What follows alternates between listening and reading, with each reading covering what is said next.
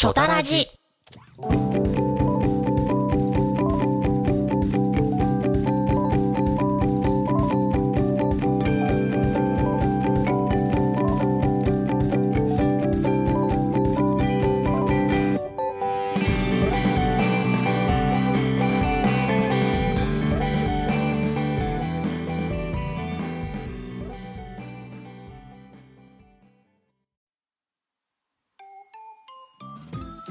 皆さんこんばんは。第9回ちょっぴりオタクな夫婦のラジオです。このラジオはちょっぴりオタクな僕ひろゆうとちょっぴりオタクな妻めめこの2人がお送りします。アニメゲーム漫画に囲まれながら好きな時間を過ごす僕たちの日常をどうぞお楽しみください。こんばんは。こんばんは。よろしくお願いします。よろしくお願いします。はいお久しぶりです。お久しぶりです。やるやる詐欺ですよ。え何ヶ月経った？全然覚えてないんですけど。9月とか？いつ撮りましたかね？前回のはね。これから更新頻度を上げたいなとか言いながら。ラジオを撮るぞって言ってたけど。まあ、年が明けちゃいましたね。ほんまやで、2020年。明けましておめでとうございます。おめでとうございます。はい。よろしくお願いします、はい。今年もよね、うん。よろしくお願いします、はい。あのチョタラジなんですけどもね、はいはいはい。うんちょっぴりオタクな夫婦のラジオ略してチョタラジなんですけども、うん。今回から新しくなりました。いつも新しくなっていない、そう。こいつらいつも新しいことしてんな、ねこいつらいつも新しくなってんな。久しぶりやし。はい、具体的にはあのオープニングが変わりましたね。変わった、うん、あのかっこいいこの爆発する感じとかをね。うん。やめました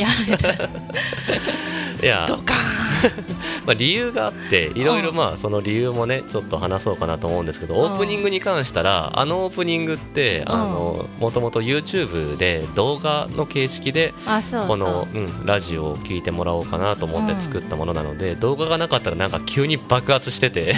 なぜ？ってなるもんな。いやまあ動画があっても急に爆発してるんだけど、動画の場合なんかその絵が僕たちを、まあ、模したというかカエルとうさカエルくんとウサギちゃんをはい。出してきてなんか間抜けな絵なのに音がかっこよくて爆発してるっていうなんかギャップが面白かったんですけど 耳で聞いただけってのは爆発してるだけでしょ。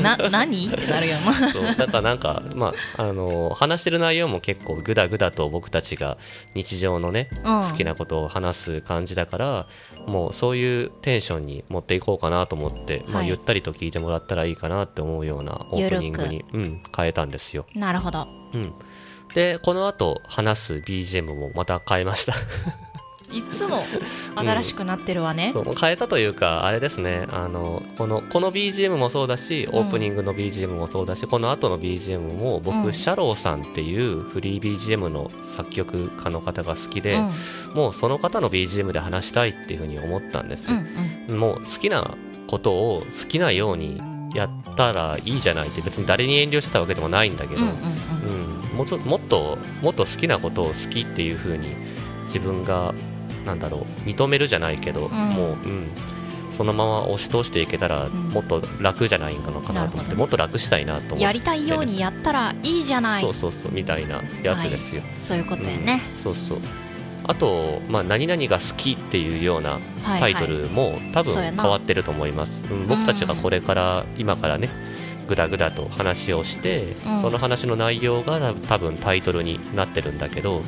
何も決めてないんですよもう。何にも聞いてないで？そうそうそうそう。もうそうしたいなと思ったの。ううん。んあのー今までのやつをラジオ、まあ、聞き返したこともあったんだけど、はいはい。自分が。うん。まあ、つい昨日聞き返したんですけどね僕、ううん。んあの1個前の「えっと、日暮らしの泣く頃に」が好きのやつをめちゃくちゃ説明してんなと思って、ウィキペディアまで取り上げて、まあ、それは今日のウィキとか言いながらねね。バーって話してましたけど、うん、聞いてて自分がなんかこいつなんだプレゼンしてんのかと思って。ラジオか？そう。でまあラジオはそういうそういうラジオももちろんあっていいとは思うんですけど僕そんなそんな偉そうなことしたかったわけじゃないなと思って自分がね、ううん。ん、あまあこれも語弊があるな。その偉そういうことをやってる人たちが偉そうって言ってるわけでもないんだけど。なんか自分がそんな僕自身がそんな大層なことをラジオでしようと思ったわけじゃなかったっていうふうに振り返れたんですよ。うん。うん、というのも、まあ、話長えなこいつオープニング長えな。というのも、はい。というのも、はい。大ニュース。僕よめむすっていう、はい。あのラジオをはい。ご存知ですか、ラジオポッドキャストをご存知ですか？っていう話なんですけど、うん、これも僕たちのちょっぴりオタクな夫婦とラジオを聞き返してもらったら、うん。最初の方になんかそういう僕あるレムスってタイトル言ってたかな？言ってないの。あるとあるご夫婦がやってらっしゃったポッドキャストが僕たちがすごく好きで聞いてて、うなんだろうそれをまあいろんな参考にしたりとか、ねうんそのその聞いたそれを聞いてすごく良かったから面白かったから自分たちもやりたいなと思ってみたいな言葉を話してたけど、ん。具体的にタイトルを言ってなかったんですけど、ね、うん。これこそ言えよって話でね 聞き返して。な何なんかあのあのラジオキャスターぶってんだラキャスラジオパーソナリティぶってんだと思って自分がその他の他のタイトルを出すのはまずいかしらとかなんか思って。いや。ダメかし失礼ダメじゃねえよと思って、うん好きなものを別にだって好きっていうことおかしくないし自由ですから。あと僕たちが会話してるうん。日常風景を残そうって言ってんのに誰に遠慮してたんだろうと思って。ほんまやな。なんかそ聞いて聞いてくれる人を意識しすぎてたんかな。うん、まあ慣れてないことというか、まあまああんまりしたことなかったからやっぱりなんかうん形式を作りたかったのかもしれないんですけど、うんうん確かまあ、今のね、にうん。まあ、僕よメムスの話が短くなっちゃったけど。もっと話したいねんけど。あのとあるポッドキャストがあって、うん。えー僕と嫁さんと息子とゲームとっていう、あのとあるご夫婦が自分のお子さんの子育ての話も踏まえて、うん。と旦那さんの方がゲームが好きなんですね。そうそうゲーマーでおうん。で奥様の方があのテレビが好きで見るのが好き。うん、決してその僕たちみたいにゲームが大好きとかオタクですっていうわけじゃ全然なくて、ね。うん、でも旦那さんの趣味にちょっと付き合ってあげそう一緒にたりとかたまにねゲームやったりしたえそうそう。そのすごくパワフルな奥さんなんですよ。そうそう。うん、でそのご夫婦の、まあ、ある意味凸凹具合、うん。うん、でもある意味すごくこうお互いがお互いを支え合ってたりとか、うんうん。おもんばかってたりする優しい気持ちになれる部分、うん。うん。でその上でさらに子育て。うんですね、うん。聞き始めた一番最初の頃は6歳に幼稚園やった？そう6歳の息子さん、ううん。ん、一人息子さんのうん。お話を交えながらお話ししてくださってたんですけどそうん。それがその子がだんだん成長していくんですよねやっぱり。そう大きくなってってさ。そうで最近ここ数年空いて間が空いて更新ねしてなかったんですよね。なくなかったんですけど、それがしばもう数年ぶりに第2シーズンですって言ってそうついこの間新しいあの回が上がったんですよね。シーズン2のエピソードシーズン1が上がりました。ワンが上がったんですよね。うん。その息子さんの絆くんも中学校2年生です中くり。2だってと思って。でその話がやっぱ面白くって。面白いね。なんでこんなに面白いんだろうと思って僕も聞いてたんですけど、うん。あこれやっぱりあれだわそこのこの夫婦の会話を僕たちが、あの盗み聞いてるじゃないですけどあなんか普通にこの2人が話してるのを聞かせてもらってるから楽しいんだと思って、うん。決して何かの紹介とか何かの説明をしてるわけじゃなかったなっていうのを見て、こう自分たちにねフィードバックしてああ、うん。これだったわやりたいことと思って、でこれです。今回のこれです。はいこれですよ。リニューアルチョタラジ。そうそうそうそう。そういうことなんですよ、ああうん、はい。はい。だから何のあれも決めてないんですけどそまあ話そうかなっていう風な感じですね、う、うん。僕よメムスはいいぞ。ああそうね。僕よメムスはいいぞという宣伝を。そう。うん、ポッドキャストでポッドキャストの宣伝してる。結局宣伝してんじゃねえかっていう。お前たちは宣伝しかできないのかって、なんか、うなあうん、うん。でも好きやからさそうやね。みんなにしもっとみんな聞いてやみたいな。そうそうその気持ちももちろん大きいんですよ。なんかオタクって布教しがち。しがち。っていうかあのそう。あの敦子さんがさいや、はい。僕やめむすの話だけどうんうん。敦子さんが何々しがちってめちゃくちゃ言ってたけど めっちゃ言あれあれあれじゃないのっていうのが聞いてたよね。あのおもころチャンネルね。おもころチャンネルっていう YouTube のチャンネルでちょっと前になんか何々しがち。なんかその永田さん言いがちちゃう？そうそう。何々がちって。なんとか何々しがち選手権みたいなのがあってさそれで何々なんとかしがちみたいなとがちってめっちゃそうそう。なんか。それで僕たちの耳にもこびりついちゃってしがちっていうフレーズが結構あったけど、一緒じゃないのと思って。あの夫婦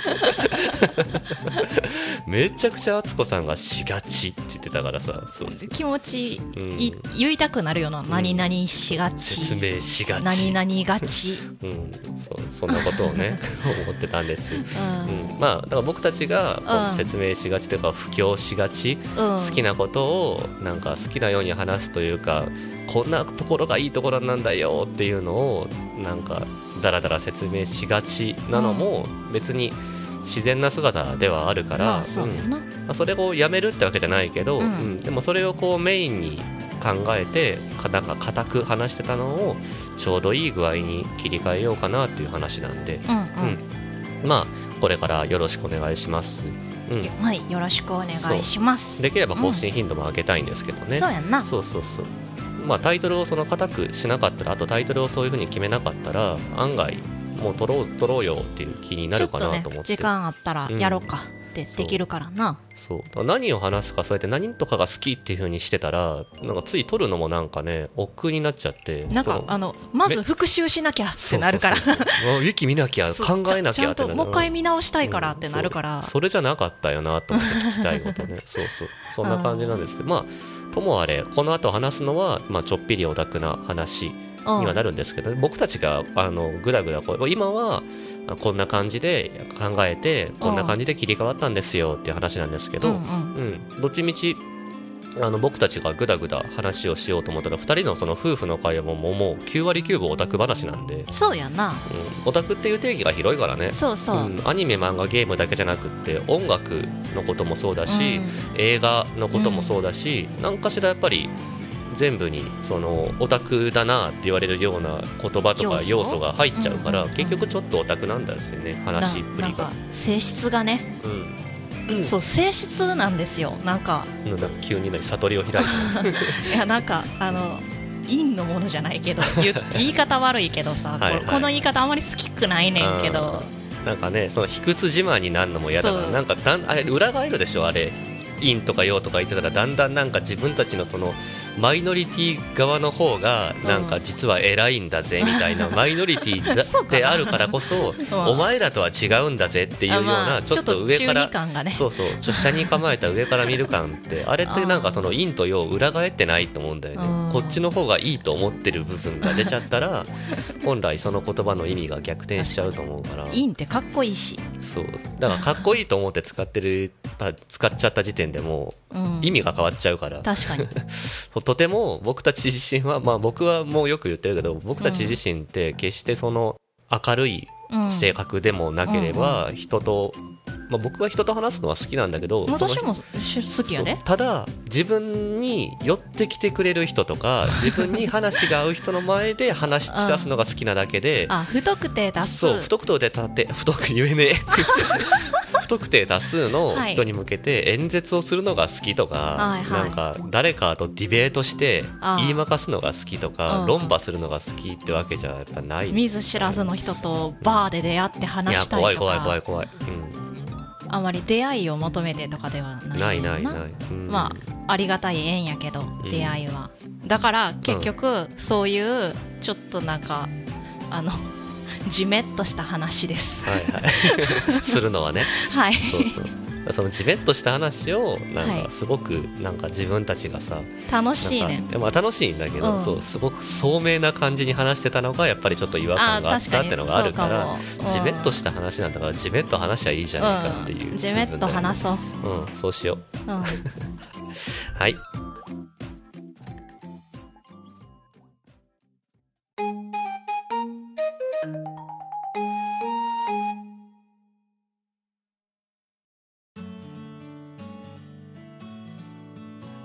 ょっぴりオタクな話です。パフパフ、やっぱこの BGM が好きなんだなって。やっぱこれが最強なんだなーって。自分にとってはね、うん。うん、なんかみんなが聞いてどう思うのかなとかはもういいやと思って。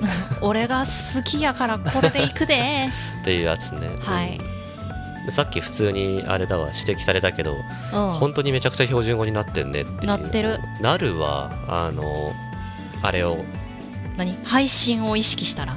あの今で言うとうん「最近の話です」って言って、最近僕たちがどうだったかを聞いてもらってる感説明してる感いや多分洋介さんの真似してんのかもしれないわあそこれ。れはあるかもしれへんな、うん今すごいふっとふっと急に思ったけど。うん。なんか敦子さんは割とさ、うん。自然に喋ってるやん。あつこさんはずっと自然に喋るけどうん。洋介さんはラジオっていうかあのおしゃべりでうん。伝えようっていうそうそうそう、うん、風な気持ちが強いと、うんうん。余計に標準語とか丁寧に話そう丁寧に言葉を選ぼうとか、うんうんうん。あと「僕」っていう一人称をちゃんと使おうとか、でもまあ、ふっと敦子さんと話してる時「俺」って出ちゃうのうんも、あれは僕も一緒なんです、うん。あの普通に喋ったら「俺」っていう一人称をよく使ってて、あの一人称の話ってしたことあったよね君には。え俺が子供俺のって言い始めた話？俺って言い始めたというか子供の頃とか親、うん。両親に対しては全部僕で通してて、はいはいはい。うん、言ってたっけ？言ってなかったっけ？一回多分言ったことあると思うんだけど。うん、あの家では僕僕で通してたうんですよ、それはいくつの時の話？いやもうずっと。俺っていう言葉を家の中では使ったことがない。あのそれぐらいまああの気を使ってじゃないけど、うん、しつけられてたわけじゃないんだけど、まあ丁寧になんかね、うん、なんか家では僕っていう言葉で、でうん。学校では俺って言ってうん切り替えてた。うん、それがあってなんかなんだろう。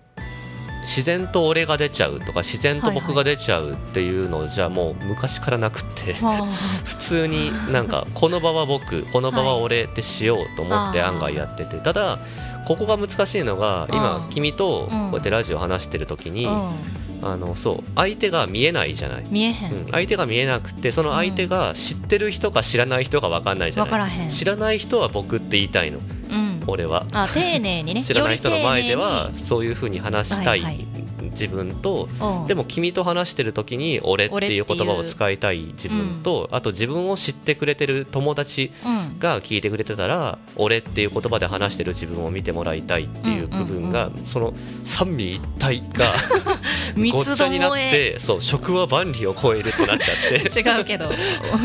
もうむちゃくちゃだけど。うん。でなんかこういう言葉遣いになっちゃってて。そういうことか。前に湯気の湯気との生放送うん。で、あのもうひろゆきがめっちゃあの標準語になってて気持ち悪いわっていう話ねのネタで喋ってたでしょ、あったやん、会った時もはあの関西弁やったんよ、はい確か。ゲイリオンさんがいたから。はいはい。とゆげさんとはい。私とひろゆさんやったから、はいはい。だから普通に関西弁で喋ってたから関西弁で喋ってるなみたいな ひろゆさんが行った後に言われてさあ本当？うんそうっすねみたいな。あそうなんだ。その話出てたんや、うん、っていう話をした、いやだからやっぱそうそういうことだよ、うん、あの湯気と喋ってる時に、結局あれ配信を聞いてくれてる人で、うん。あの俺のことを知らんけど、うん。湯気を知ってて、はいはい。来てくれた人とか、直接俺と会ったことがない人をなんか意識すると、うん。やっぱり丁寧に喋りたいっていうまあ印象よくしようっていう気持ちがね。うん。大事ですけども、うん。だから洋介さんかもしれないね。そのそういう意識はの,す、あのより寄せ方というかなんはかあ。そのこの切り替え方っていうのは、うんまあ、自分自身に元からあったものなんだろうけどそうやな、んそういう生活で言うとね、うん。うん、まああの目上の人と出会う機会がめちゃ多かったらそうなりがちガチ なのかもしれはい。ない、引っ張られてんのそれ。あ あえてあえてガチって言ってあえて言ってないよ、だから普通に最初に言ったような、うん。普通に僕たちが話してる感じではいはい。聞いてもらおうと思ったら、もっと僕はラフになるんだけど。そうやな、うん、でもどうしてもなんかそのバランスが難しいんだなまあ、どこまで崩すかっていうのが、まあ、でも自分で言ったらさ今今思ってることだけど、うん。さっきの「最近の話です」って言って初めて話してる時はうん。多分聞いてくれてる人のことをいだいぶ意識しているから、うん。僕たちが最近こう過ごしてるんですよっていう話ぶりで多分話しちゃうと思う。うなんでこの「ちょっぴりオタクの話です」っていうふうになったら多分急に崩れると。思う、まあ2人で喋ってるそう2人で喋ることになるからね。うん。まあ、それをもう楽しんでもらえたらいいかなっていうのと、僕自身が、うん、なんかそういう今気づけたのが面白いっていうところなんですそうやな。これやらんかったら気づかへんからさ、うん、そう。だからなんか配信をしたことによって標準語にかぶれたとか、うん。そのわけじゃ多分なかったわ。元からやったわ。そう。いうことだわ、うん。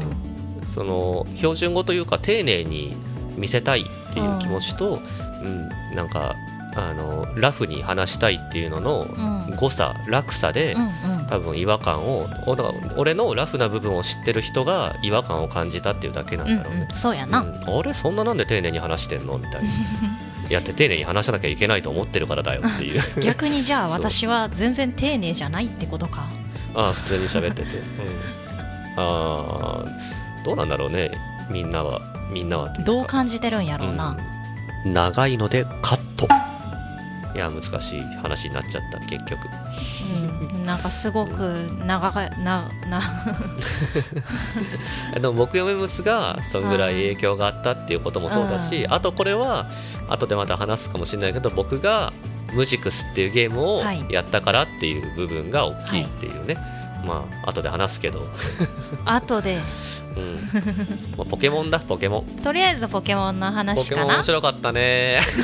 うわー。わあ本当に思ってんのかおめえっていう、ねえ。あれそうな、うん、いかや面白かった、無感情。うん、思った以上に面白かった。でもめっちゃ良かった。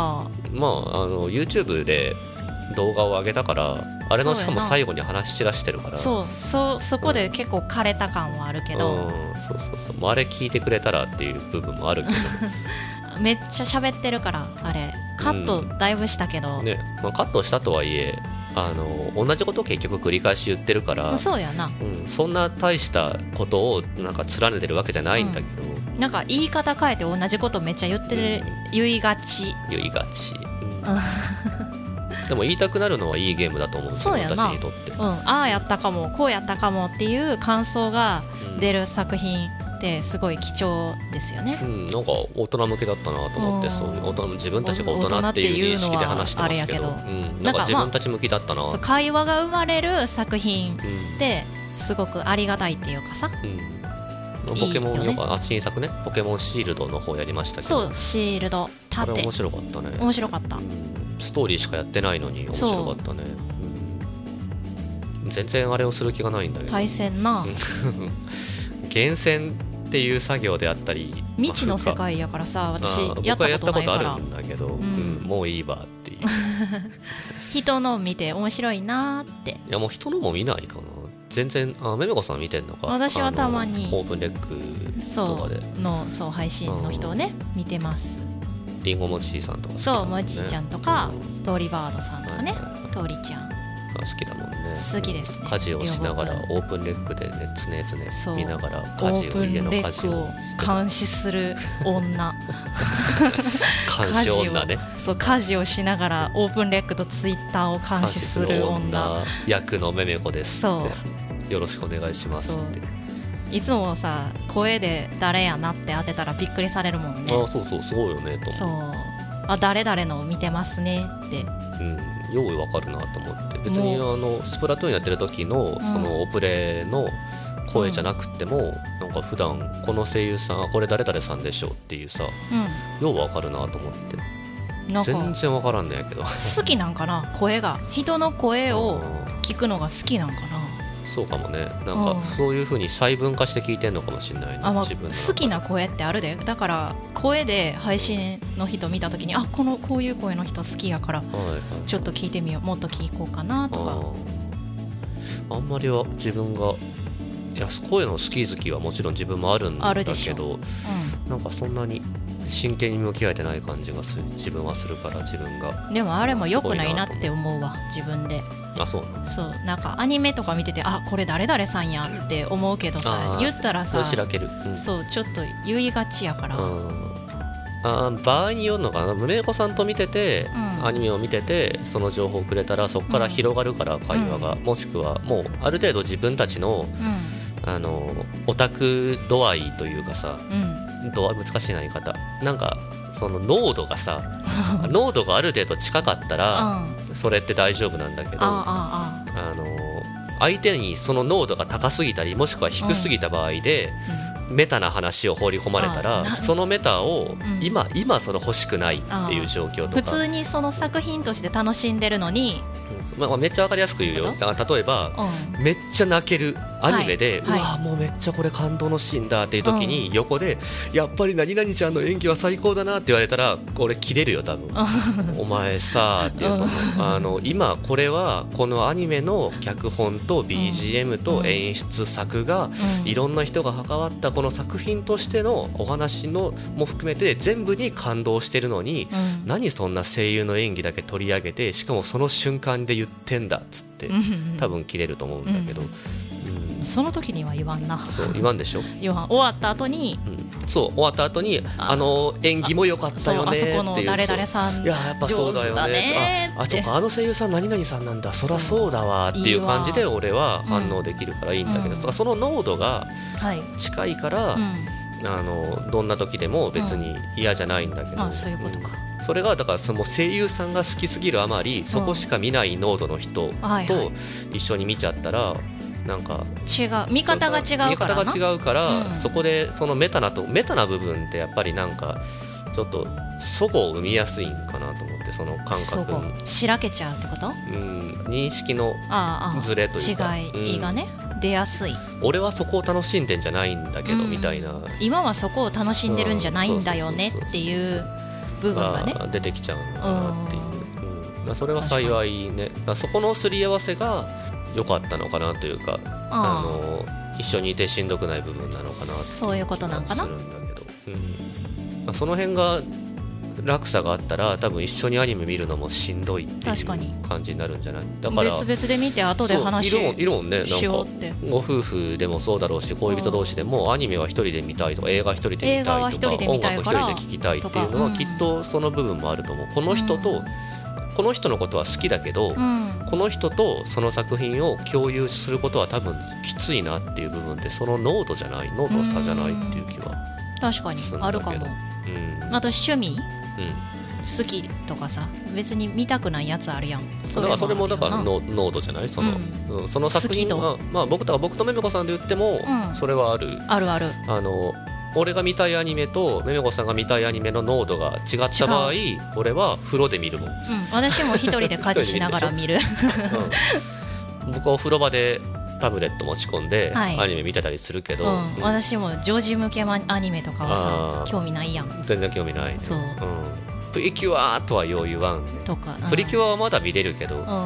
うん。プリリーズとかさうん。カートゥーンとか興味ないもんな。カートゥーンもねあんまり、うん。興味ない。嫌いなわけじゃないからうん。いいよねっていうふうに思える部分はあるけど、うん。その熱量とか差があるのが分かるから、うん。あんまり触れないっていう、うん自分からは。うんうん。うん、だまあめめこまあめめこさんがんどうしてもつって引っ張ってきたりとかする部分はそれをおもんばかった部分を上乗せして一緒に見るっていうぐらいだから、そういう感じだろうなと思はいうんだけど、でポケモンに戻るけどはい。ポケモンに関したらあの僕の方が多分ちょっと好きなんですよ。ポケモン原自体がね。作とか、うん。あのゲゲームね。ゲーム。うん。ポケモンのゲームとか、うあのやった時間とかんそうやね。本数？本数とかうん。は僕の方が多分ちょっと多くてでもめこさんの方がアニメのポケモンとかうは多分詳しくってんアニメはちょっと見てた。ううんんちっちゃい時ね。うん。だから同じポケモンの好きさでもちょっと違いはあるだろうなと思って、で今回ゲームだから多分僕の方が若干好きかなっていうかその好きいやのなんかその濃度の部分でちょっと濃さがあるかなとは思ってたから、だから僕があのこれやろうっつって、うん。で美穂さんがあの乗り気とかじゃなくっても、うん。僕がこれやりたいから、うん。一緒に横におって話しましょうっていう感じでやったんだけど、うん。うん。まあ気になってはいたけどなんかポケモン自分ではやんなかったんじゃない？もしあって買いますとは思ってなかった。ううん。ん出たばっかりだから、うん余計に見る人もうん。結構いるんじゃないのかなっていうよううんな部分、そういう、まあ、あざとい部分もありつつで、うん。でも自分もやりたかったから、うん。動画にしましょうと。そう動画にしたいと思って、うん。ただいざやり始めたらこれストーリーいいかもしれないなっていうのが分かったから、うん。もう余計にストーリーを丁寧に、うん。まあ、全キャラ話を聞いていくとかね。街の人に話うんみんなえらい時間かかったけどすごいでで全部しかもひろゆさん喋ってるし。喉が枯れ尽くして笑ったけどね、カラカラやった。うんいやでも面白かった。から面白かった。まあそのおかげかうん。自分は余計に面白かったし、ううんん。ん。これめめこさんも普通に良かったんじゃない？いやよかった。あのキャラクターがね、うん。すすごい良くて。同じタイミングで泣いたしね。うん泣いた。ね。ポケモンして同じタイミングで泣くと思わなかった思わなかった。てか、うん。あの今も泣きそう。あ思い出して。思い出して。泣きする？そう。じゃあ俺より濃度上だよ。超えられたわ。いやりますね。今ね割とそのうん。キャラクターへの思い入れが割とでかい、本当？うん、俺もうムジクスで消えたから ポケモンの感動。あそのその後ストーリーのやつってボーダーランズしかしてないかああそうかそうか。う。ん。らだから。そっか。うん。もうあと二次創作がめっちゃ回ってくるから、まあずっと回ってくるね。うん。そう。やっぱりそれにめっちゃ共感するっていうか、あいつまでもりがとう。やまないなと思うけどそう。もうえらい長続きしてんなと思って。すごいあの今までのポケモンで一番なんか一番なんかねキャ二次創作感があるキャラクターがいいんだうろうなと思うそん。だけうん大人のキャラクターが余計にね。大大人がいいからその大人に囲まれた子供もきっとよく育つだろうっていうような感覚で見れるから主人公とか主人公の周りの子供たちもなんかああいう感じでみんないい子で描かれるもんね。そう。あと自分たちがさ結構おこう年うん。がいったから。そういったからうん。ああの前やった時って結構自分も学生だったからポケモン、はいはいはい。あの主人公どっちに感情を移入はい移入するかっていうのが結構あのぐあちゃぐちゃ半端な時期かそっか。ぐちゃぐちゃやから、ね。そう分かんなかったんやけど今回のは完全に大人の目線じゃないけどさうん。どっちかっていうとな、いはい。子供を見守ってる第三者の気持ちで見てたからはいうん。主人公たちを。だから余計になんか私めっちゃホップくんに 頑張れって。あのねキャラクター的にはビートくん。が可愛いし、言ってたね。そう好きなんやけどもうホップくんというキャラクターをもっとこうよくしてあげてくれっていう気持ちが こう面倒くせえお母さんみたいになるおばちゃんみたいになるんやけどお母さんのような気持ちになっんか今日言っててたななんかあれだったっけあのホップのホップの家族はもっとホップを褒めるべきそう。っていうツイートをしてる人がいてそれを見たってこと？そう。ホップの親族はもっとホップを褒めてあげるって。めっちゃわかると思って、ホップの親族俺も覚えてるけど、ん。ダンデのことばっかり言ってなかった。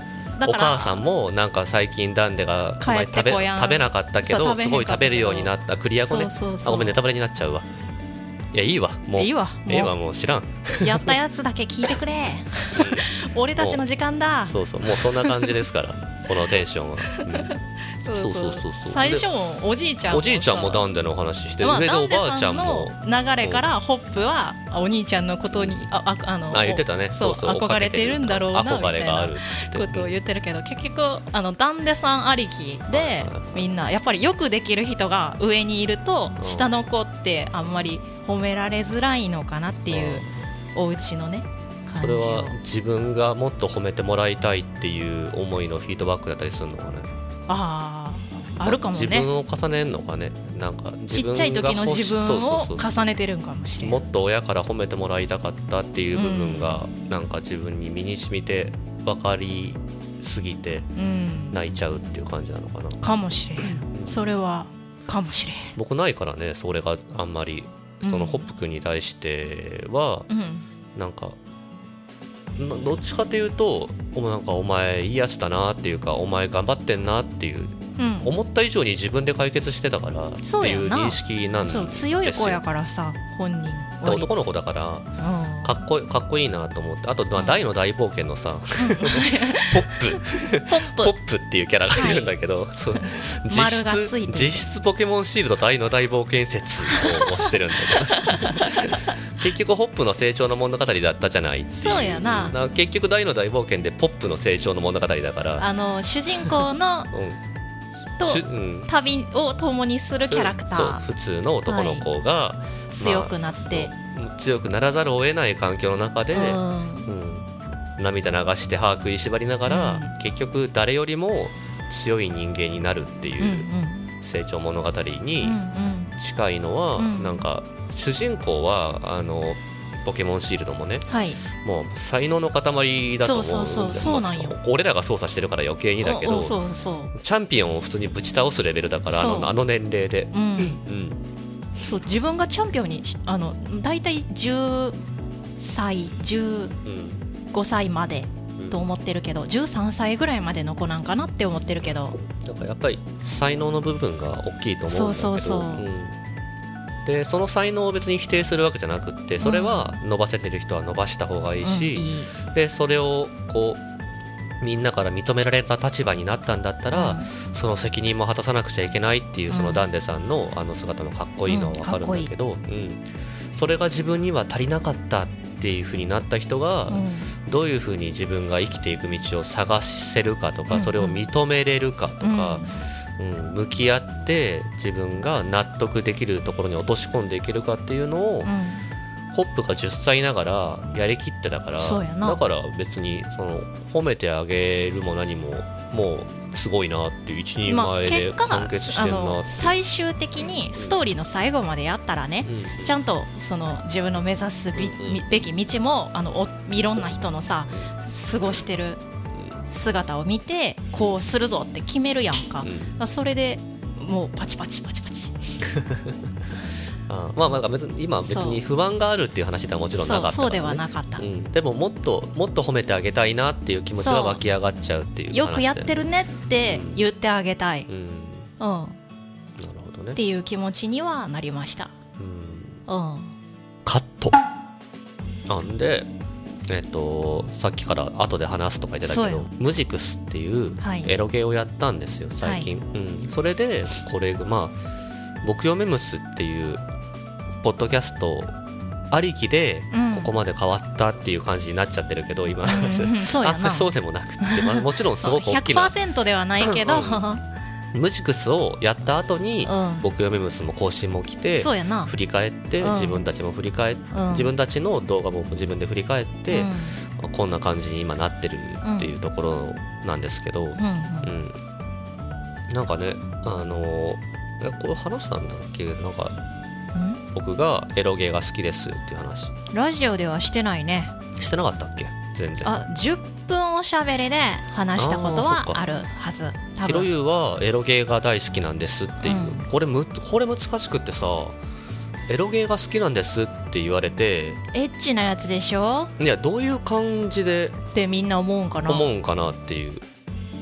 この喋り方をしてさ、うん。こういう風なテンションで喋ってくる人が、うん。エロゲーが好きなんですって言ったらなえど理由ありそうって思う。なんか。意味深ってこと？どういうエロゲーか聞かないと判別つかないってなる、でもない。いやなんかでも面白で言ってる感じじゃないもんね。なんかテンション。自分が普通に100本を超えるレベルではやってるんですけど、なんだろう。でもそのそれも対して別になんかエロゲーが好きですって自分で言うのもちょっと恥ずかしい部分があって、なんで？あの本当に好きな人はうん。こんな本数じゃないだろうからやってるの。ああまあ出てる数が尋常じゃないからね。そうある程度まあ例えば1000本出てたとして、うん。まあ、こんなこともっと多く出てるけどきっと。エロゲーっていうものが1000本出てたとして、うん。エロゲー好きなんですって自信持って言ってう、ん。で何本やってんのっていうふうになった時に、うん。50本は超えてますねって言った時に、うん。やってねえなって思われるのが恥ずかしいっていう 感覚がある自分は、まあそれが何でもそうやけど。うん。例えばだから900本を超えてるうん。人に、うん。あのあ僕もエロゲーたしなむんですよ。って言われたらかっこいいと思っちゃうかかっこいいと思うけど。エロゲーに例えなくてよかったな普通に。例えば。映画でしょ、うん例えば。映画が好きですっていう時に、漫画何冊持ってますとか。そう。どれぐらい映画が好きかなんかお互いマウントを取り合うような文化があったりするじゃん、まあ、それは、まあ全てうん。のそういうなんか趣味事とか作品が好きですみたいな好きを表すときにななりじがちうん今特にそう。ガチだよね、うんなりがちだよね、うん。自分がそこまで好きって言っちゃなんか申し訳ないかもっていうもっと好きな人に対して失礼かもみたいな。だから好きってあんまりなんかこう出しづらくなっちゃった、ね、好きっていいよな好きっていいなよですよ。そうそう。なんかなんか僕の僕のバンドのボーカルだったうんゲリオン君がそういう言葉遊びをよくするんですよ。好きっていいなよっていうアニメ少女漫画少女漫画？のを好きっていいよなって言ってくるっていう、巨人の進撃の巨人。そう巨人の進撃の巨人と。これはでもゲリオンさんじゃなかったかな。でも、うう部活で流行ったから話だ。そうだから結局あの、うん。好きです何かを好きですっていう時にうん。もっと好きな人がいるかもしれへんから、こんなぐらいの好き度で好きって言っちゃダメなんじゃないかって思っちゃうんですよ、そうなんだ。私も。うん。なるよね。なる。でもあ今だから不特定多数の人に話してるモードの時って急にやっぱりそれがめっちゃ出てきちゃって。うんあそういう気持ちになったってこと？そうそうそう。だからあ止まっちゃっやべ。たすごい止まっちゃった。だから。好きって言っていいかなって。そうそうそう。いやでも好きって言ったらええねんって思でうんやけど。でしようっていうふうな今話の運びを俺もしようと思ってたんだけど。あごめん。そういやいやごめんじゃない。よ ねなんかじゃちょうどいいやんった切っちゃったなとい思って。やいいと。じゃあそうだよなっていう話なんですよ。う。ん私ももっと好きってこう気軽に言いたいんよ、うん。だからあの好きですって伝えたいうんんやけど、にわかでも言っていいよなっていう。と思うねん。私も。てかにわかっていう言葉がなんか良くないよねそうなんかにわかって言葉がさすごい悪いことみたいなうんにわかが一番ありがたくないと思うんだね。そだって新規ってことでしょ？そのしかも。そうそうそうよ、最近好きになりましたとかちょっと好きですっていう人ってもっと好きになる可能性があるしそっからうん。最近ようやくそれを知ってくれたんだってその作者であったりとかさ、うそのその作品を生み出してる人からすると、んうん。にわかの方が嬉しいでしょ、ん。きっと。だから新規の人の方が嬉しいでしょ、うんうんまあもちろん新規の人の方がってわけじゃないけど、まあ、そんな人にも見てもらえるんやっていう幅がひ幅が広がってるんだっていうふうに自分のことを好きだって言ってくれる人が増えてるんだっていうふうに嬉しさが。思えるのは人は嬉しいことだろとうから。思うんやけど、うん。だからそれはあのあれよ私の好きな VTuber のうん。ポンポコちゃんがうん言ってた、ああそうなんだ。そうにわかって悪いことじゃなくないみたいなのをいやすでに言ってた。あ前に本当。そう。なんかあのラグビーの話かな。にわかファンみたいなどうにかして俺の言葉にできひんかかなと思ってたごめんポンポコが言ってた多分 なんかそんなことを言ってて。で結局やっぱり見てくれるっていう存在してくれる。そういう人たちが存在してくれるだけで嬉しいって言ってくれてたのがすごい救われたじゃないけどさ。いやじゃあ自分も言っていこう。もうちょっと、うん。なんかにわかっていうことをなんかそんなに、うん、悪い方に捉えへんようにしよう、そうだからもっと自分も発信していこうと思うけどやっぱり上位の人がいるじゃん。好き度好き度は負けてないかもしれへんけどそれを表現することが上位の人みたいなのが。まあ、そこに申し訳なく思っちゃう気持ちは別にいらないよっていうところでうんそう捉えていけたらいいよいいななっていう。話をねん。そう。だから俺も申し訳なさはちょっともう捨てていこうかなとかなるべく消していこうかなっていうふうにん。今あそんなんでいいんかなって思ったら思いましたね。そうな思いました好きなものは好きって言いなよ。好きっていいよな。そう。であのそうエロゲーが好きなんですけど、い。好きだったんですけど。えっと今はそんなにあのいその熱中してた時よりは落ち着いたってことですか？熱中してた時が大学生のモラトリアムの時間をだいぶ費やしてそこに、うんうん。あの何やってもいいなっていう時代時期。はい、自分が勉強も落ち着いて、うん。自分の将来の設計もある程度落ち着いて、ううん。ちょっと何やっても今いいなっていう時に、うんうん。僕が選んだのってエロゲーなんですよ。なんだその人生。なでもでも良かったのがいいんでしょ？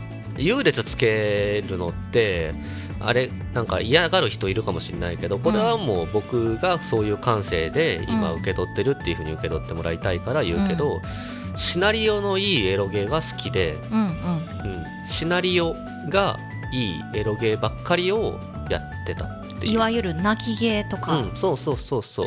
その言葉も通じない人も多いかもしれないけど。あそっか、うん、泣きゲーっていうのはまあそのエロゲーなのに、うん、エッチな描写があったりとか18禁って言われるね18そうね。歳未満の人はうん。プレイしちゃダメだよっていう、あー作品なのにやって泣いちゃうって感動で泣いちゃう、悲しくって泣いちゃうとか、感動で泣いちゃうっていうようなゲームが泣きゲーっていうふうに当時も呼ばれて、うん。うん。まあエアクラナドカノンとか、キーっていう会社が作ってるゲームがそれを結構有名にしたうん。ところですけど、うん。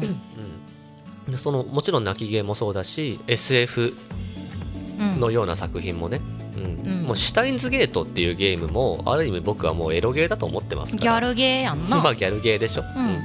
エッチな描写ないもんね、でもギャルゲーももう僕はエロゲーっていう言い方をしちゃってるんですよ、サウンドノベルでビジュビジュアル付きのビジュアルサウンドノベルはもう自分の中でエロゲーっていう認識で枠はめちゃってるから、うん。うん。日暮の泣く頃にもエロゲーの枠にはめちゃってるんですけどっていう部分ね結局だからエッチな描写ありなしはあんまり関係ないけど、ある。ある。ある。あるんだな んこれが。そうなんですよなぜあるかというと、はい。エッチな描写ができるっていう理由ってうん。あの子供には見せられないよっていうところがそもそも入ってますよね。なうん。なぜか。うん。見してもいいと思うんだけど正直あ僕は、の見せられへんような、うん。あの例えばさ、まあそういう国薬とか。うん、そう。そういうのも描けるっていうところが大きいよっていうのを今言いたかったんだけど、あの性的な描写をうん、うん18歳未満の子供に見せちゃいけないっていうところもなんか大きな議題でもしかしたら話せるかもしれないけど、うん。今はそもそれ話し出したら答えがでまだ自分の中でふわっとしちゃうから話さないけど、でも18禁のエロゲーのいいところはうん。めちゃくちゃグロい内容とか,、うん。リアリティ？リアリティって言うとファンタジーある意味ファンタジーかもしれないしある意味リアリティかもしれないんだけど、うん人が人を殺すっていう描写とか、うん。自分が主人公のになってうん。その世界に入り込んでんのに、うん。自分が殺人鬼になるとかも、とかもはい。あのエロゲーだったらなんか問題なくできるんですよ。これはあの18歳以上で自分の人生にうん。ある程度責任を持てる人しかプレイしちゃいけませんよっていうふうに作者が定めて書いてくれてるから、うん。これで人生を左右されることがのような感情が揺さぶられることがあっても、うん。それはあなたの責任であなたの人生をあなたがちゃんとうんうん。歩んでくださいねっていうふうに言われてるようなあ感覚を受けるから好きななるほどね、ちゃんこれがと責任持ってね大人も子供も楽しめるだったら、うん。子供がこれをやっちゃってうん。すごい感情が揺れ動いて、うんこの主人公みたいになりたいっていう真似してね、真似してでそれが結果悪い方に進んだ時に、うん。なんかその子供がこんなゲームやんなきゃよかったってなったりとか、うん。もしくは自分でそれをその責任を取れずでうん。なんかどうしようもない状況に陥っちゃった時に、うん。あまりにも救いがないなと思って、うんうん。うん。だからなんだろう敷居の高さみたいなものがうん。エロゲーの一個いいところなのかなとも自分では思ってて、うんまあ守らない人もいたけどねもちろん18禁そうやな。だってまあこ今度はこのエッチな映像 AV とかうん。のアダルトビデオとかの話にちょっと一瞬触れるけど、うん。あの18歳まででうん。18歳までアダルトビデオが、をとかエロい本エッチな本、うん。女の人の裸が映っているうん。映像とか作品に触れたことがないっていう男子男性ってはいはいどれだけいるかってうん僕はうん。いないと思ってる この世に。まあ目にしいひんと暮らしていくってことはないかもな、この世にそんな男子はいないんじゃないんかって思わ思ってるんだけど、まあ興味が出てくる年齢ってさ大体さもっと早いでしょ。そう中うん。小学高学年とか中学生とかさいやい。るかもしんないけどね。いるかもしんないけどでもうん。それはいたとしてもその人がほ本当のこと言ってるのか嘘のこと言ってるのかも分かんないわしあと自分は全然その人の人生に触れないからそこまで基本的には、うん。うん。だからそれはもうファンタジーでしかないんですけど、うん。まあオラン説を、でも自分はそういう風に受け取っちゃうぐらい、うん。はまあ見てきたんですよ。いはい、見てこれる環境があったんですよ、まあおみなんか落ちてたりするもんな。そうそうそう。ゴミ捨て場にあっあったよ。あったよ。俺時代あった時代だよ。普通に。なんかさゴミ捨て場というかエロ本が道にさ落ちててさ。あの道というかねいやあの河原山のうん。なんか山の裏の手の方に、うん。なんかそういう捨てるとこなんかたまたま捨てられてた場所みたいなのがあってたまたま発見したことがあってめっちゃくちゃ興奮した、パワースポット。うん、うわうわーってなった。確かにその隠されてる感を見るのはちょっと秘密基地感じゃないけどドキッとしますね。うん。トレジャーハントしたみたいなまあそんな話はどうでもいいかもしれないけど。でもまあ18禁というかエロゲーがうん。エロゲーじゃないとダメなのかっていうのに対したら、うん。そういう側面もあるよっていう言い方が、うんまあ一個できるんだけど、うん。まああと純粋にエッチな描写。うん。でいるんですかっていう部分でもうん。いると思う、人間だからうん。性欲っていうものをうん。表現するときに、うん。あのたまたま主人公が、うん。たまたま性欲が全然出ない。たまたま性欲っていうものがもう感じない体になってしまったみたいな過去でもない限りストーリーでもない限り、うん必ずあ起こる起こる感覚感情だから、性欲。三大欲求の一つですからね。うん欲求だから、ん。うん。だからそれを無視してなかったことのように書くのは違和感がある、うん。見るのも、うんうん。だから人間が人間の人生をうん。描くときにその性的な描写っていうのが書かなくてもいいけど、ん。裏でありましたとか、うんあのあえて省いてますけど、うん。そういう風な主人公はそういう物事がとても大好きな人間ですみたいなうんことは隠すようなことでもなければ、うん。うん。ちゃんと描ける人は描いた方がいいんじゃないのかなっていうふうに思ってるから、うん。うん。でそんなになんか恥ずかしがっちゃうことでもないんじゃないと思うし。なんかでも面白とか恥ずかしいことにしがちじゃん。うん、エロ話みたいな。そうそうそう。うん。あとそのぜ成人向けじゃない漫画のそのエッチな気持ちを持ってる男の子はギャグにされがち。あ。まあそれはでもね普通のことやから別に描かへんとか隠すとかそういうことは別にせんでもいいんじゃないかねっていう話ですかね。ーそうだね。だかうら、ん。ギャルゲーだとしても、うん。普通に女の子が出てこない作品だとしても、うん。主人公がうん。そういう欲求っていうものがしっかりある一人の人間だとして描いてくれる方がうん。好きなんだけども。感情移入しやすいなみたいな。うん。そうそうそうそう。うんいやでも感情移入したいわけでもないんだけどね。あまたいやなんか主人リアリテ公ィを感じたいってこと？生きてる感を感じたいってこと？面白くあってほしいっていうぐらいかな。その主人公がそのそういう欲がないんだったら、うん。ないなりの理由があったら面白いと思うから。まあ、過去にトラウマがあったとか。そうそうそうそう。なんかそれを何の理由付けもなく、うん。主人公から性欲っていうものだけをパーンって切り取っちゃったら、うん。もうなんかロボットにしか見えなくなっちゃうから 主人公が。に人形のように見えてしまうわけ、うん。うん。ロボット。なんだろうね。なんかなんか浮いちゃって。あー。まあ生きてる感がなくなるってことなんかな。自己投影をしたいわけでもなくてなんか面白くないって思っちゃうだけだろうね。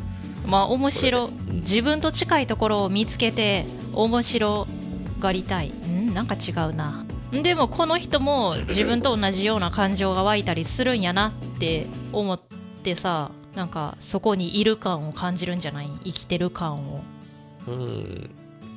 まあ、理解したいんだろうね。キャラクターたちの,、あのがどういう風なうん。感情でそれぞれ違うだろうけど出てくるキャラクターは、で動いてるのかとか、うん。どういう受け取り方をしてるのかをうんうん。考える方が楽しいから、うんそれが考えれないようなニュアンスを込められちゃうと、うんうん。もう人間じゃないって扱いにされちゃうと 理解できません。考えられないくなっちゃう、うん。考えられないんだったらそれなりの理由はロボットですって言われたらうん面白いんだけどそれはそれで。まあ緩和球大ですよえっとムジクスね。はい。でバンドものの作品だったんですよ、うん。あのムジクスっていうゲームがはい。音楽を題材にしてて、うん。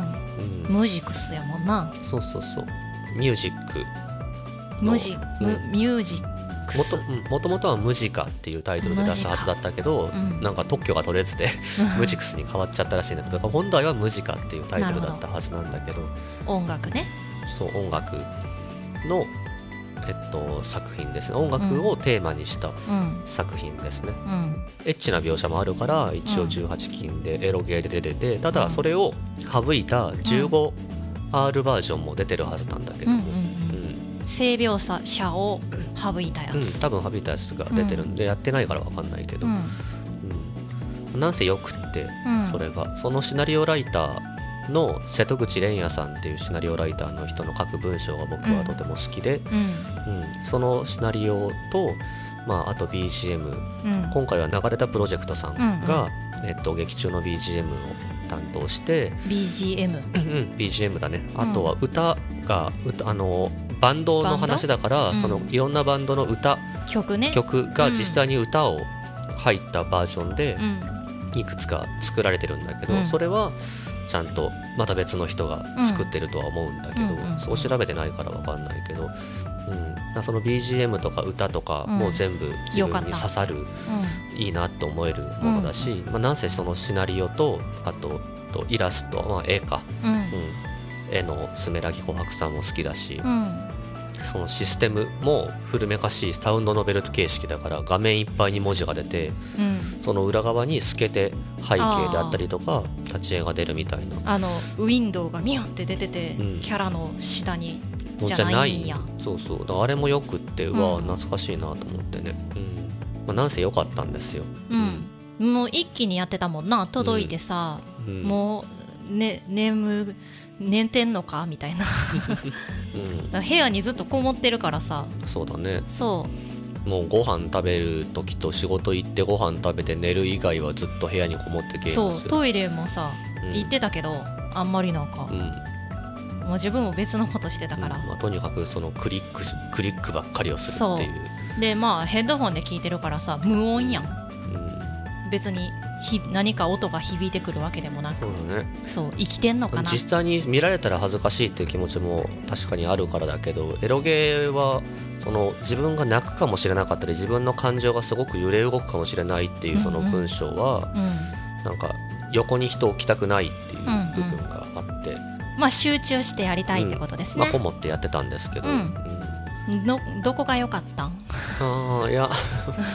なんかあんまり、うん、あんまりそのムジクスがこうでこうでこうでっていう話をしたら前と同じようにそうん、紹介になっちゃうからそれするつもりもないから、で結局ムジクスをやって、あの何が何が起こったかっていうと、うん。結局めめこさんを呼び出して、うん。終わったって言った後に、うん。3時間ぐらいずっと拘束して喋り続けるっていう。3時間もおったっけあれ、うん。あれリビングに行って、うん。リビングというか、まあ、2人がゆっくりゴロゴロできるようなはい。あのいつものゲームのベゲーム部屋で ゲーム部屋のところで話し始めて、うん。あれ気づいたら3時間超えてました、嘘や本当。今日みたいにうん。僕の喉がガラガラになって、声が出なくなってうん。気づいたんですけど、うん。3時間超えてました、全然そんな感じせんかったわ。なんかこういうゲームで高校でこうなってみたいなさ話終わってでこの部屋に来て聞いてって。あそうそうそうそう。曲もね。そう。エンディングも見て一緒に、うんあそうだエンディングそうエンディングの映像みたいなのだけ見せてもらった、そうそうそう。そう。まあ分かりやすく言うとバッドエンドを見したんだよね確か。そうそうそう。なんかめっちゃ怖かったとこを最初に見せられてえこんなゲームだったのって。そう。バンドものでうん。すごくバンドの世界のきらびやかさとか、うん。もしくは難しさとかうん。を描いていくんだろうなとは思ってたんだけど、最後の最後結構えぐいシナリオで自分は終わって、うん。まあ、自分の思うままに順番にちゃんと終わらせていって、うん。でこれが一番自分がいい順番だなって思う順番である程度はできたんだけど、うん。一番最後が一番個人的には一番入るのが難しいルートにまさかバッドエンドが入ってて、うんうんまさかでもないけどね。そのうん瀬戸口蓮也さんっていう人がうん。結構そういうえぐいシナリオを書くっていうか心にうん。刺さってうん。抜けなくなっちゃうトゲみたいうんなシナリオを書く人っていうのはもう僕は好きだからうん。知ってたから、分かってたからね。うん、だから覚悟というか期待はしてたんだけど、うん。まさか自分が一番最後の最後にそのルートをやって 終わるでかとは思わなかったから、うん。最後に来るのかと思って、うん、すごかって、うん。うん、あれをやってでも考えていろんなうん。バンドとか音楽とか、あと命とか、うん。生きるとか死ぬとか、うんうん。誰かと過ごすとか、うん。誰かと過ごしてどっちが先に死ぬかとかもそうだけど、うん。なんかいろんなことを考えれる時間を作ってくれたゲームうん。で、よかったなと思って、うんうん。うん。このゲームをやったからなんかまたこうやってラジオ？ラジオもそうだ。あなたなんか新しいことかん新しくもないな。なんか自分が考えてうん。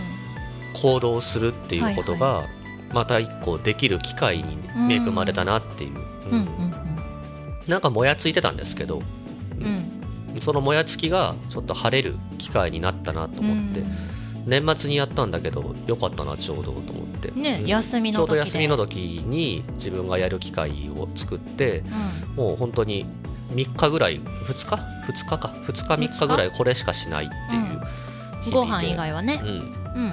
過ごしてよかったなと思いましたね、ん。うん。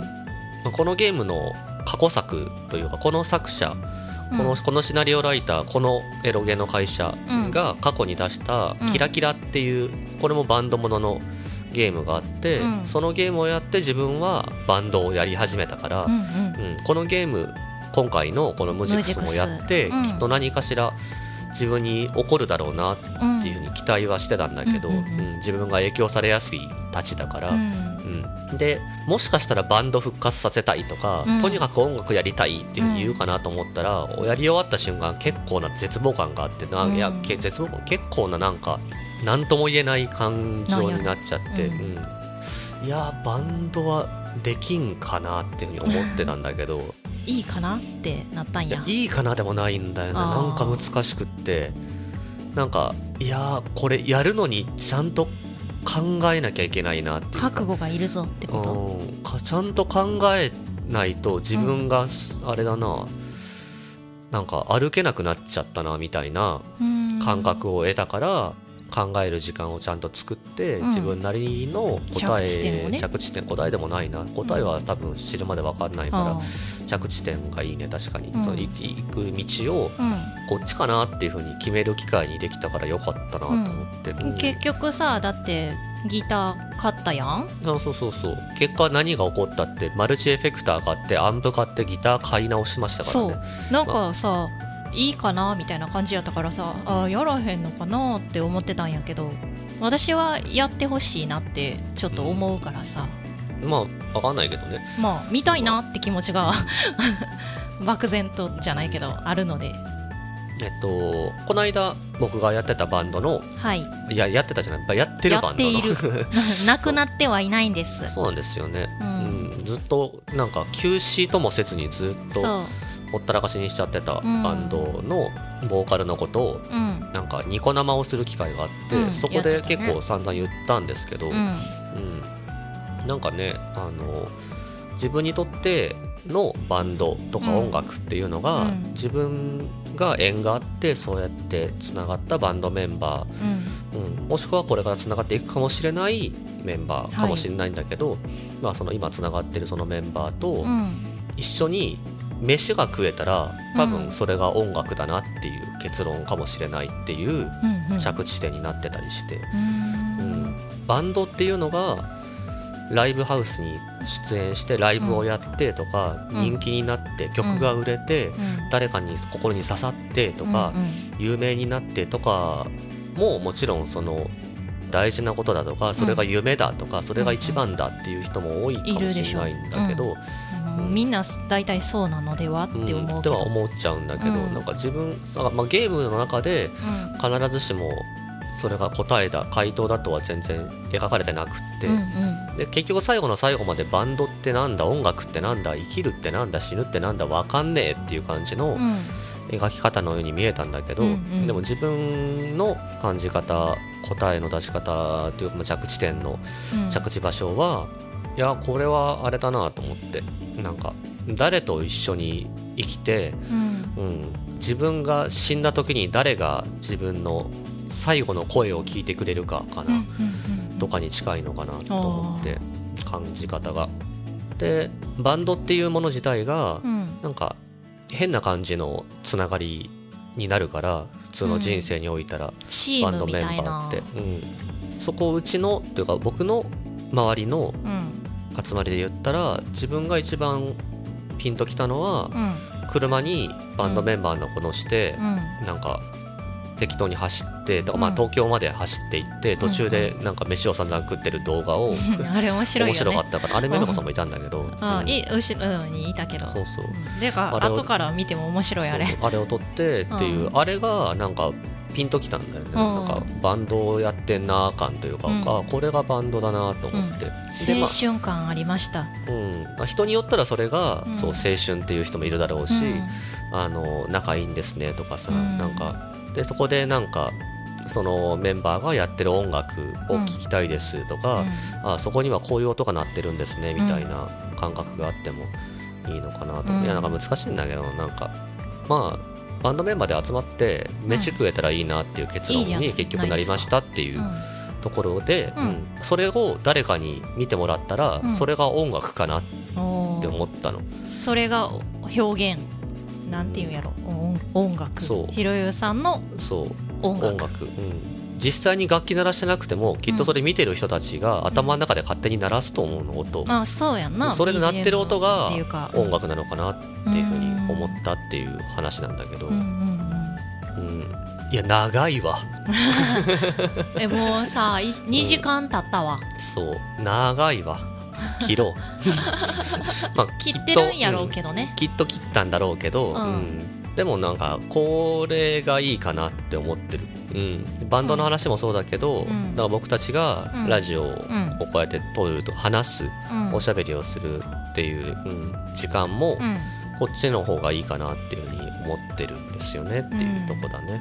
まあいつもさ普通に喋ってる時ってさうん。そんななんかここまでで終わろうみたいな感じじゃないもんな、うん。うん、あそうね。それはいい捉え方かもしれないね。うん終わりなくさああそういえばあれはとかこれはとかやっぱりさ話題がどんどん出てくるから、そうね。話が飛んで飛んで、そう。たまに着地することもあるんだけど何かに、うん、それはラッキーなだけで、ううん。ん、結局まあな。うん。そんな別にさ落ち着けようって常に喋ってないかな、ラジオもそれでいいかもしれないし、うん。でもちょっとは着地点つけようとしたがるからきっと、まあまあまあ、それも悪いことじゃないのかもしれない、ね。うん、落ちないんかいってなるからな、まあ、自分たちがそういう感覚をつい得ちゃうからオチをつけたりしたがるんだけど、うん。でもそれもいいことかもしれない。ラジオをうんで話すから、うん。普段はもう長い長いいいいいとかもう次の予定が入ってるからとか、うん。もうあ行かなきゃいけないから終わり終わりっていう風にうん。切り上げてたようなうん着地点がなかったような話をうん。無理やり着地してみようとするとかも面白くなったりするかもしれないね。自分とそれは聞いてる側が面白いとかうん。何かの役に立つってわけじゃなくって自分たちのうん。生きていくこれからのうん。時間の中でうん。何かしらプラスに？うん。プラスになったりとかうん。何かのヒントになったりとうんかここで一つ着地点を得てたからその着地点がうまい具合に何かに利用できてうん。うん解決できましたみたいなことに自分たちがなるかもしれないし知れへんないいかもしれない。ね、うん。しかもまあ聞いてる人がもしそれで自分がその着地点欲してた欲しがってたんですよって自分はそれ欲してたんですよって人がいたら、もうこれ以上に嬉しいことはないしね、でまあ、それをさらに感想で言ってくれたら僕たちは 生きるなんか生きる意味になるは言い過ぎだけど、うん。なんかここのラジオをなんかやるなんか意識が高まるというか意義があー。意義になるよねと思って。よかったなーって。よいや無駄じゃなかったんだなっていう、この2時間喋った時間が自分たち以外にもプラスになるのが面白いなっていうね。そんそんなこともあるんだなーって。いやリュウクかもしんないね結局。人間って面白かもしんないですね。結論って。僕たちが何かを僕たちって言っていいんか、僕がうん。主にひろゆさんが？なんか求めてるうん。自分のなんだろう何かをうん。やった末のうん。何か行動を起こした末のうん。求める部分って、うん。わ人間面白いなっていうふうに思いたいんかもしれないですね。ね。結局デスノートが答えを言ってくれてたのかもしれないっていうそうか？今ふわっと着地しようとしたのに。デスノートっていうあの着地点にふわっと降りよう降りようとしたらスパッと取られたな。ママット取られたからここ降りれねえやと怪我するわここ降りたらと思って。ひろゆさんは死神だったってことなんか。あ僕が竜屈説ですか？え違うの？ひろゆさんが面白って思うんじゃないの？面白って感じたいのかもしれない感じたがってるかもしれないだから、はい。でもそれで本当に心から、うん。その面白がるだけになったら多分死神なんだよなと思って。なんか自分の人生も他人の人生もうん。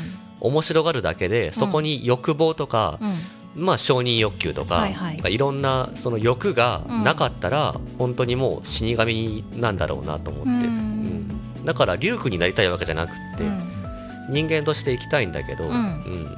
面白面白がるっていうあの部分に、うん。をかっこいいと思ってる節があるんだろうね、うん。きっと。だからそのそのかっこよさを取り入れてでも自分の欲からは逃れらんないから、うん。どっちみち。ああはなれないんだけど、うん。竜空にはなれないんだけど、うんうん。あの人間を面白がってる姿はいいかもしんないな。クールかもしんないっていう部分じゃないかな車に構えた感じになるなって私は思いますけどね。そうだね、まあ、最初の話で戻るんじゃないの？そうそう、うん。そうなんです。はい。終わり。オチはついたかな？難しいね。なんか なんかのなんかのその作品をうん。紹介する方がそれは楽なんだかもしれないねな、オチをつけるんだったら。オチをつけるんやったら簡単やな。オチいらないでしょオチなどないよ。普段の話にいちいちまあオチつけたがるけどオチはないのだから。たまたま着地したらラッキーでいこうか。ラッキー。はい。終わというわけではい。終わり終わり。終わり